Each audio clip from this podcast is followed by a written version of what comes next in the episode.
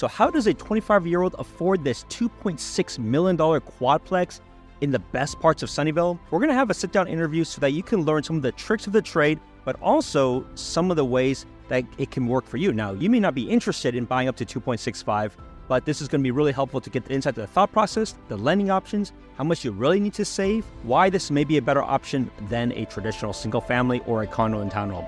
Let's jump into the interview.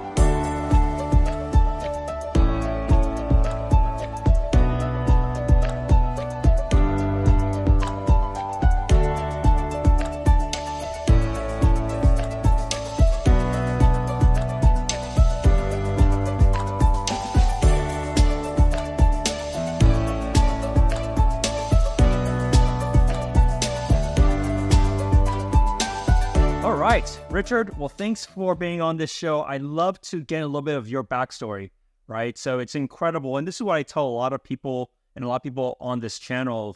It's not about the age. I mean, money is part of it, but it's quite frankly more the mentality than anything else, right? So please tell us a little bit of story. So high level, when you were 25, so I guess was two years ago, you bought a quadplex in Sunnyvale. Now, before we talk about the real estate side, let's talk about like the origin side. How long have you been in the Bay and where are you working or what was the story? So, my story is pretty traditional. Uh, I'm from like a traditional Asian family, and uh, my parents wanted me to be traditionally successful, right? So uh, I studied software engineering in college uh, from a pretty good school, Carnegie Mellon University. Uh, then I came out of uh, college at 21, and then joined Facebook um, 2018, and so I moved over to the Bay Area. Um, but one of the formative experiences for me was in 2016 summer. I was interning uh, in the Bay Area, and I was stuffed like sardines into a uh, four bedroom house. Um, so it was an Airbnb, and they stuffed 22 people in that four bedroom. Now, uh, who who stuffed you? The company or yourself to save money? Uh, there was um, it, it, was like some guy who owned a house uh, through through Airbnb. So he was running this hacker house, and I was thinking, uh, if he gets a K from each of us, that's like twenty thousand a month in just rent, right? So over those three months, you can make back the mortgage for the entire year.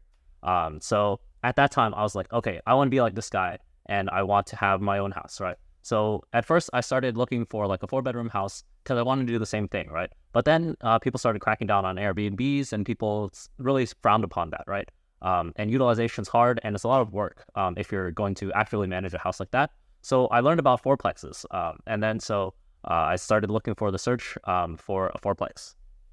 Wow, and that, that was one of the questions I was going to bring up. Did you run the math of like condos, townhomes, which would be way cheaper versus obviously a fourplex is a lot more? Like, what was the decision? Was it because it wasn't the price itself, it was what your the potential of total rents to the value of the home would be? Is that part of the logic? Or why a fourplex? Why not a duplex, triplex? Yeah, so um, fourplex so in computer science, there's a concept called linear programming, where basically the optimal solution to a problem usually lies at one of the vertices. So at one either uh, one extreme or the other, right? So um, in this case, uh, four four bedrooms or four apartments is basically the maximum you can get before you hit commercial real estate. So once you hit commercial real estate, um, you know the loans are different and like uh, much worse. Yeah, exactly. So um, so kind of uh, that's why we don't go beyond four, right? So four um, was kind of the maximum.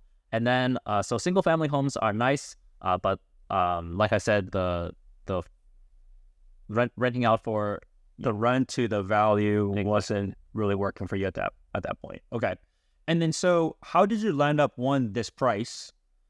Uh, and why don't you share how much it is? Two, why like Sunnyvale? Mm-hmm. Right, you can go Santa Clara is cheaper, San Jose is even cheaper. you can go like Fremont or whatever there's a lot of different options that are, are still quadplexes, but uh, that they're also cheaper. Like, what was the thought process of here too? Right. So um, when I first moved to the Bay Area, uh, since I worked at Facebook up in Menlo Park, and so I thought the center of the Bay was kind of like Mountain View, Palo Alto, but obviously it kind of is, yeah. Yeah, those are obviously the most expensive, right? Um, so um, but however, as I've been in the Bay Area longer and longer, I feel like a lot of my friends have gravitated south, and maybe now Sunnyvale is kind of like the central area. Mm-hmm. So I kind of wanted to be central. Um, and this place cost me 2.65 million um, at the time.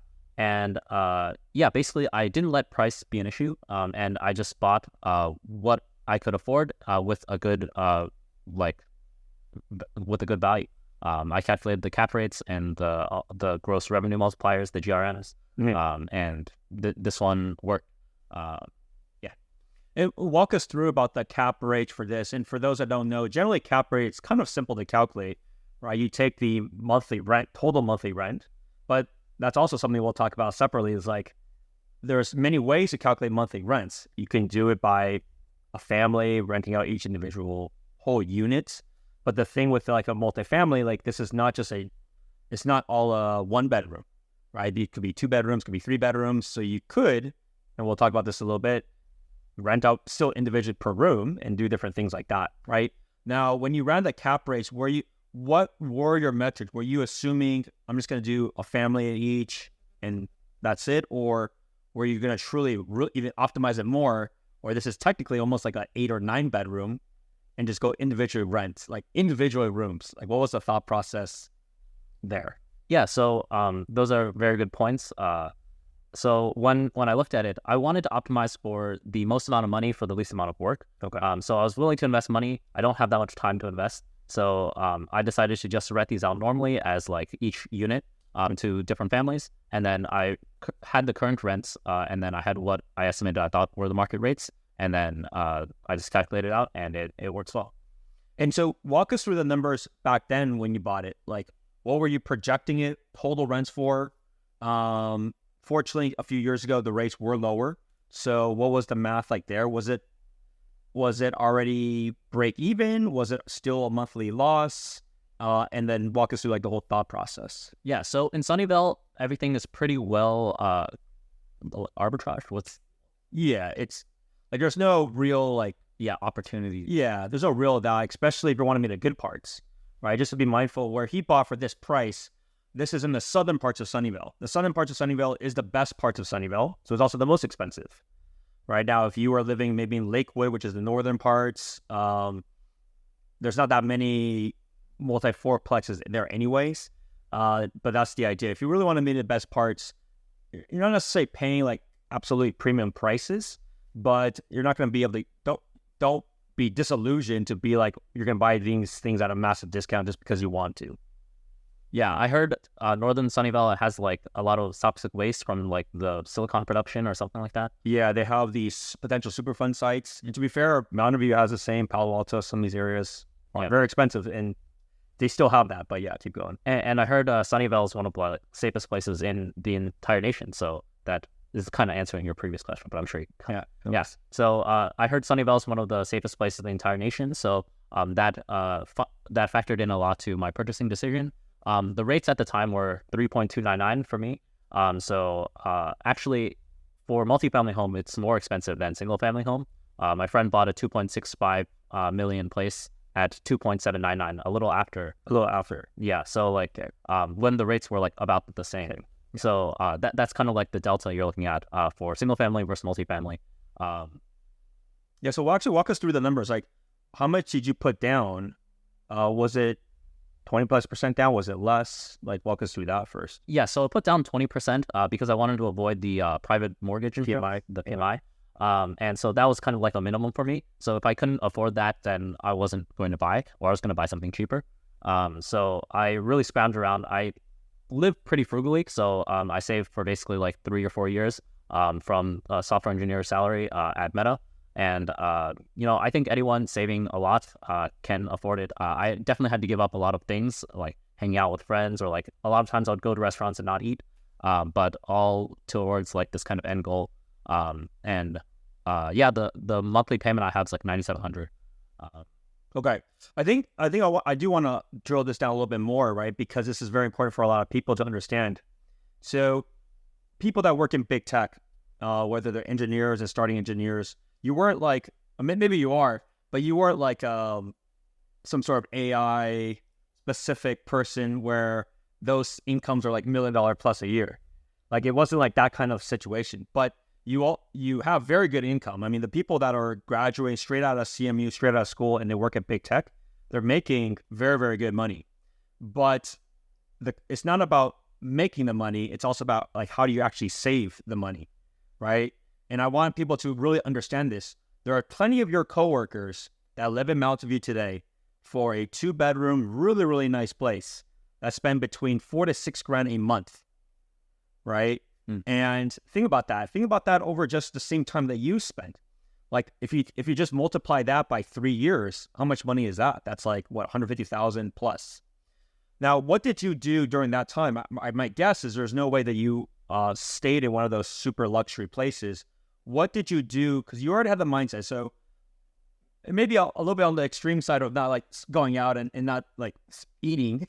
that's a little extreme, which is okay. That's that's that's uh, that's okay. Uh, spending all this money on clubs is, is pretty crazy too. But what did you do from a living perspective to minimize that, to not pay that four to six thousand dollar a month lavish apartment life? Mm-hmm. For sure, yeah. Spencer brings up a really nice point. Uh, when I first moved here, um, I was under the impression that the Bay Area was super expensive, so uh, I was looking for the cheapest thing. Uh, obviously, splitting with a roommate, um, that's a great way to reduce costs. Yes. Um, so when I moved here, I was in like a thirty-five hundred dollar place, thirty-five hundred dollar a month place. I split with a roommate, so seventeen hundred. But then as I got familiar with the area, I realized that it doesn't actually have to be that expensive. So the next year I was 1500 um, splitting a house with four people. And then even after that, I was 1200 living in a room in a house. Um, yeah. And that's because you actually weren't that familiar with it, right? If you knew what you knew on year three, on year one, you probably wouldn't have even gone through that setup. Exactly. I started at the 1200. Yeah, you started 1200. And that's, that's a, not a secret per se, but kind of like at the end of the day, especially you work at a, a great tech company, or if you're even out and about, like you're not in the home that much. You're basically in your bedroom a lot, either sleeping or doing work or whatever it may be, right? So one of the smartest things, and quite frankly, the cheapest option is you just rent a bedroom in a house, right? Because it's a it's a win for everybody. It's a win for that landlord because they, to be fair, the math of their end is better for them, for you to, for them to individually rent out rooms. And then for you, it's way cheaper, right? Because like you can share a kitchen. How often are you necessarily cooking, right? Especially you work at big tech, you can eat all your meals there five days a week. So your expenses are actually quite minimal, right? You can go to the gym there. There's plenty of stuff there. So optimize as much as possible, right? But uh, you save a tremendous amount of money, even though it was already way cheaper than the alternative of a three to four thousand a month place. That is equivalent alone to what is that about 30 something thousand a year mm-hmm. right? That's after tax yeah after, that's post tax right? This is all like post tax uh, which is uh, very very critical. So as you can see like there are approaches and this is what i encourage other people to do. The bay area can be expensive. It can be extremely expensive. Like the 6000 a month plus is not even the most expensive two bedroom it could be. Imagine if you rent a three bedroom or, or even more lavish place like it can get even more expensive but it doesn't have to be either right just like Richard's goal was like, hey, look, I saw this when I was an intern. So one really big kudos to even see at that young age. Most people, when they're interning, they're just there to have fun and just enjoy enjoy it because they got a really good opportunity. But you already kind of saw. You're like, wait a second, it's actually not bad for me. But let me just do some quick math. The landlord makes how much? Holy cow! Okay, I gotta I gotta get on that position as soon as I can, right? And, and so that's how like the game plan occurred. But that wouldn't have occurred unless you had an initial game plan like, all right, how do I save as much money as possible during this time? I make good money. Unfortunately, Meta stock did fairly well over the last couple of years too. Um, and now you own a place in your mid 20s, right?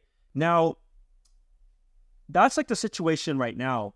What are your plans next? You've you've accomplished your first milestone, right? Which is you got a place in your mid 20s, um, and you're already uh, you're already in the position of where you thought of that when you first came as an intern. What what is next for you? Like, do you do you feel like you just want to roll this again and just rent out this one and move to the next one, or do you plan to do something different, or have you not thought about it yet? So I have thought about it. Um, so I probably won't roll this again, just because uh, the financial situation is a little bit different now. Interest rates are like six, seven percent. They're really high. Um, and frankly, it would be a lot of um, or like basically being too, too concentrated. Yeah, sure. Too too invested into like multifamily homes in the Bay Area. All right, so oh, see, see. yeah, bought a second one. Exactly. Yeah, yeah. So then, um, next for me is probably uh, that. This is where the lifestyle creep comes in, right? Like yeah. you you make money. Prices. Yeah, exactly. You make money to some point. So yeah, next for me is probably buying a single family house, like getting married, uh, moving in with my then then wife. So that would be more of a traditional approach then, mm-hmm. right? But this was how you got into your first place. Mm-hmm. This is where you continue to build equity. and who knows down the road, do you have a vision of potentially selling this and doing an exchange down the road, or this is just what it is? Just leave it. So my vision down the road, probably I'll keep this one, uh, and then my single family home that I'll buy, it will be like a starter house, and I envision that I'll have to upgrade that. So when I upgrade that, I'll probably rent that one out um, in a more traditional manner. Um, but this way, I always have this uh, locked in with the low interest rate uh, for the next 30 years. Got it. Now, if fortunately you had the the the early vision to do this project when rates were lower. Now, if I don't know if you had a chance to to do this, but let's say you graduated and start or started two years later, Mhm. and you're in this situation today, right? The rates are what they are. They're out of your control. They're out of my control. Let's assume that even they're in the eights. If you didn't have a home, how how would you play it today? Like, would you still go for a fourplex because of the uh, because of that thought process that you had before? Would you start with something just cheaper and and just lower cost? Like, how would you play the game today, given other people that are watching this? They may be in the same boat as you, but the rates are what they are. I would probably, uh, I'll probably just have to go cheaper. Um, you know, this is would be unaffordable based on the numbers. Like we could afford it based on our salaries, but you're paying a lot of uh, like mortgage interest, right? So um, th- that's like what you want to avoid. Uh, basically, even though the interest rates went up just a little bit, I think the monthly payment went up from like my 9k to like now 14k or something like that. So I wouldn't even be able to afford this place. Um, renting out those three units, I make about 10k a month, um, and so uh, that pretty much covers my mortgage, uh, right? And then so I basically live in this unit for free, kind of.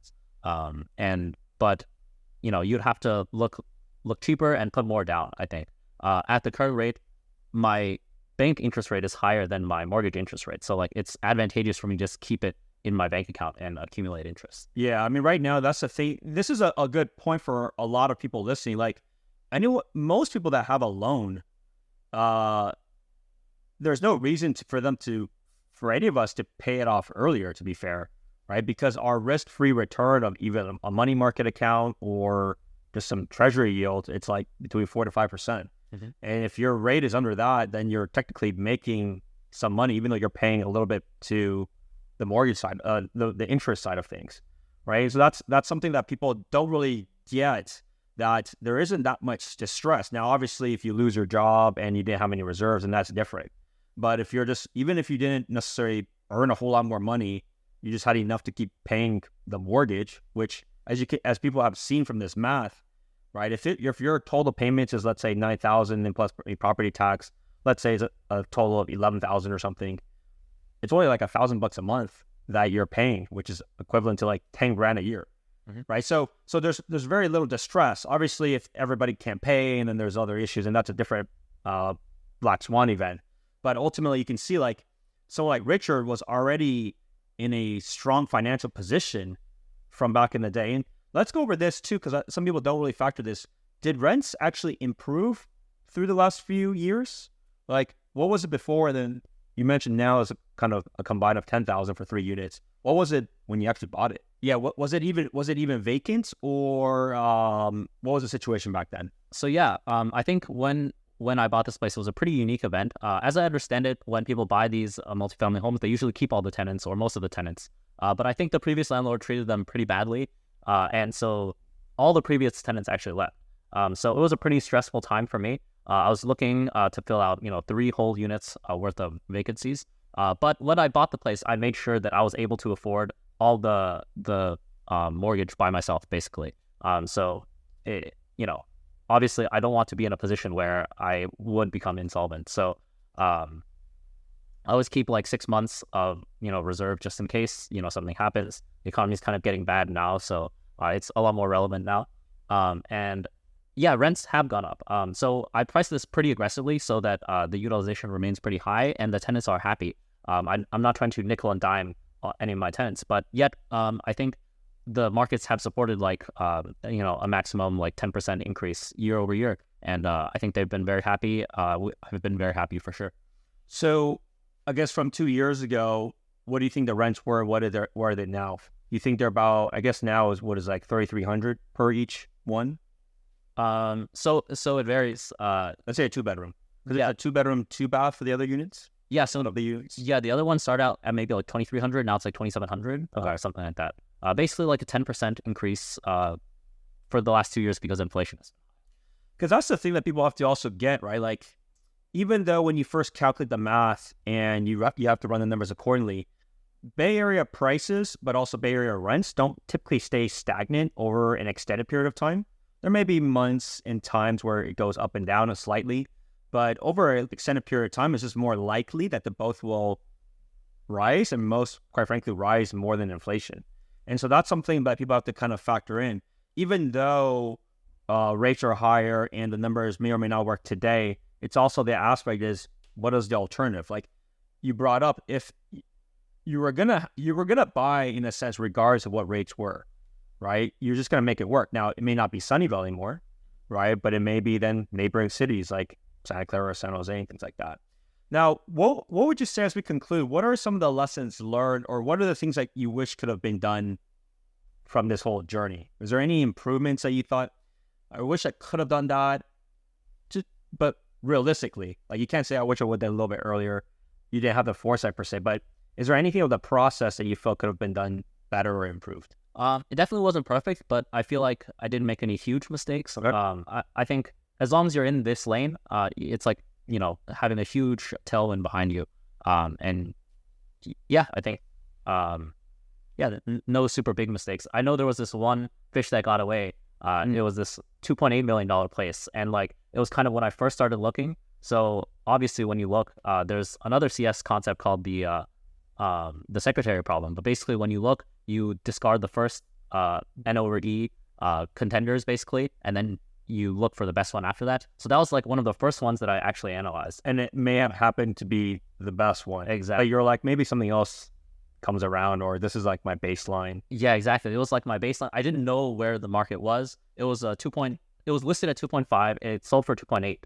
Um, so there's a bit of a markup there, but I think the place was much nicer. Mm. Um, and the rents were higher, and the value increased. I think it was like three point three uh, last I checked. Um, so like the the amount of increase was more. So I think um, you know, really, if I had just pulled the trigger on that one, I think that maybe is like my one kind of regret.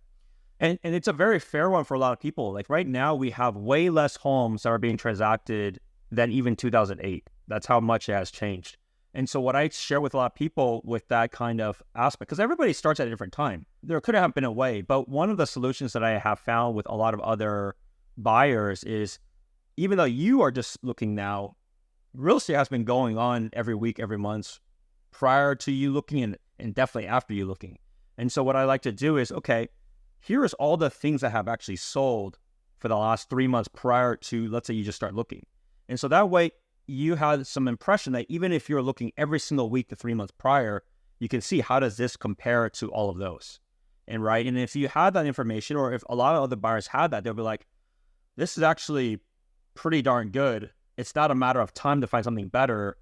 It's like, I know I'm not looking that long, but if I compare this to these other ones, I need to have the confidence to move forward with this. Right. But but everybody kind of has to learn on their own, right? Sometimes I, I can give you all the information, I can tell you everything, but you may be like, no, let me I want to visually see all these.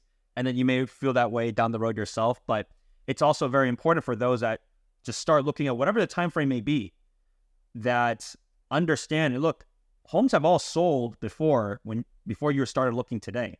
So what has sold and how does that compare to all these other ones? Feel free to drive by those other ones.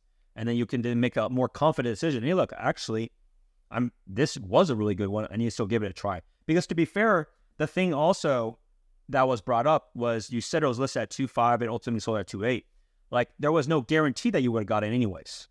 Right? Maybe you bid, made a bid at two seven, that was your value, and you still would have lost. Right. Right. So even though that one got away per se, you weren't even 100% guaranteed to get it. Mhm.